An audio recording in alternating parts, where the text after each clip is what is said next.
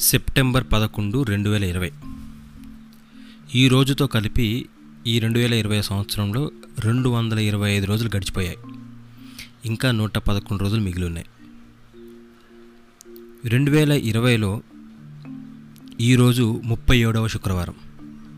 అలాగే ముప్పై ఏడవ వారం కూడా. Thirty seventh week. ఈ రోజున అమెరికాలో నేషనల్ పేట్రియాటిక్ డేగా జరుపుకుంటారు.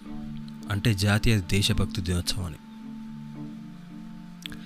అలాగే అర్జెంటీనాలో టీచర్స్ డే అని కూడా ఈరోజే జరుపుకుంటారు. పద్దెనిమిది వందల తొంభై ఏడవ సంవత్సరం సెప్టెంబర్ పదకొండు అంటే ఈరోజే చికాగోలో మొట్టమొదటిసారి సర్వమత సమావేశం జరిగింది. అందులో మన దేశం నుండి స్వామి వివేకానంద పాల్గొని మన దేశ సంస్కృతి గురించి ప్రపంచ దేశాలకు తెలిసేలా చాలా గొప్ప మాట్లాడారు.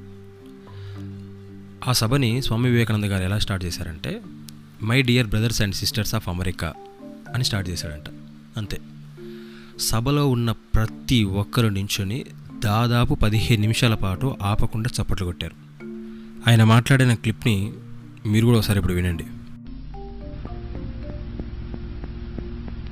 Distinguished delegates to the World's Parliament of Religions, ladies and gentlemen, welcome to the afternoon session of the opening day today, the 11th of September, 1893.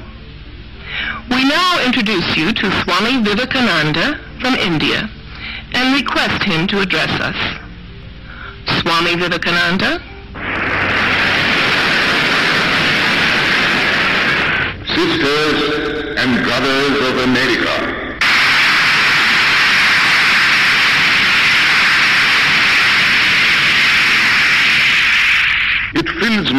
Heart with joy unspeakable to rise in response to the warm and cordial welcome which you have given us. అది ఆయన గొప్పతనం. అందుకే చరిత్ర ఆ రోజుని ఇంకా ఈ రోజు వరకు కూడా గుర్తుపెట్టుకుంది. పంతొమ్మిది వందల ఆరవ సంవత్సరంలో సౌత్ ఆఫ్రికాలో ఇదే రోజున మొట్టమొదటిసారి మహాత్మా గాంధీ గారు అహింసా ఉద్యమాన్ని వివరించడానికి సత్యాగ్రహం అనే పదాన్ని రూపొందించారు. పంతొమ్మిది వందల డెబ్బై ఏడులో ఇదే రోజున చైనా ఇండియా మధ్య బార్డర్ ఫైట్ జరిగింది. బార్డర్ ఫైట్ అంటే సరిహద్దు పోరాటం తెలుగులో. రెండు వేల ఒకటిలో ఇదే రోజున అమెరికా దేశంలోని న్యూయార్క్ సిటీలో famous twin towers world trade centre buildings అవి వాటి మీద ఫ్లైట్ అటాక్ జరిగింది. దాన్నే నైన్ బై లెవెన్ అటాక్ అంటారు. అమెరికా చరిత్ర ఈ నైన్ బై లెవెన్ అటాక్ని ఎప్పటికీ మర్చిపోదు. అదో పెద్ద సెన్సేషన్ న్యూస్. దాని తర్వాత అమెరికాలో చాలా మార్పులు జరిగాయి. రెండు వేల పద్దెనిమిది అంటే సరిగ్గా రెండు సంవత్సరాల క్రితం ఇదే రోజు కొండగట్టుకు వెళ్ళి వస్తున్న ఒక బస్సు.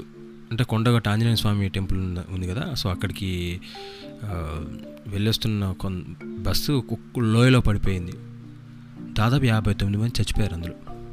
అప్పటికి ఆ బస్సులో తొంభై ఆరు మంది ప్రయాణికులు ఉన్నారంట. అదేం పెద్ద బస్సు సూపర్ లగ్జరీ అట్లాంటివి కూడా కాదు. Normal express express Palle Velugu bus normal bus అది. దాంట్లో తొంభై ఆరు మంది ప్రయాణికులు ఉన్నారు అప్పటికి. ఆ విజువల్స్ చూస్తుంటే ఆ ఏడుపులు ఆ క్రాష్ అయిన విధానం అంతా చూస్తుంటే చాలా బాధ అనిపించింది. ఇంకా బాధాకరం విషయం ఏంటంటే తీవ్ర గాయాలతో భయంకరమైన గాయాలతో ఐసీయూలో మాట్లాడలేని స్థితిలో ఉన్నాడు కండక్టర్. అతని మూతి ముందు మైక్ పెట్టి ఈ యాక్సిడెంట్ ఎలా జరిగింది? మీరు ఆ రూట్లోనే ఎందుకు వస్తున్నారు? అంతమందిని ఎందుకు ఎక్కించుకున్నారు? ఇది మరి ఎక్కించుకున్న వాళ్ళందరికీ టికెట్లు కొట్టారా లేదా? సో ఇట్లాంటి చెత్త ప్రశ్న వేసి పాపం ఆయన చాలా ఇబ్బంది పెట్టారు. నాకు చూడడానికి బాధ వేసేసి నేను వీడియోని క్లోజ్ చేశాను. ఒకవేళ మీరు ఆ వీడియోని చూడాలనుకుంటే యూట్యూబ్లో కొండగట్టు యాక్సిడెంట్ అని సెర్చ్ చేయండి. మొత్తం వివరాలు చెప్పిన కండక్టర్ అని పెద్ద పెద్ద అక్షరాలతో మీకు వీడియో కనిపిస్తుంది. చూసేయండి. ఇంకా ఈ రోజుని అమెరికాలో మేక్ యువర్ బెడ్ డే అని జరుపుకుంటారు. అమెరికానే కాదు చాలా కంట్రీస్లో కూడా జరుపుకుంటారు. ఈ మేక్ యువర్ బెడ్ డే అని ఎందుకు జరుపుకుంటారంటే ప్రపంచాన్ని ప్రపంచ భవిష్యత్తును మార్చగలిగే కళల్ని పిల్లల్ని కనేది ఆ పరుపు మీదే కాబట్టి.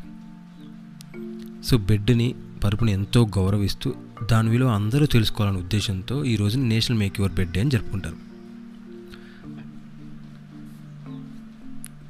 క్రీస్తు పూర్వం మూడు వేల నాలుగు వందల సంవత్సరంలో three thousand four hundred BC అప్పటి నుంచి మనుషులు నేల మీద పడుకోవడం స్టార్ట్ అయింది.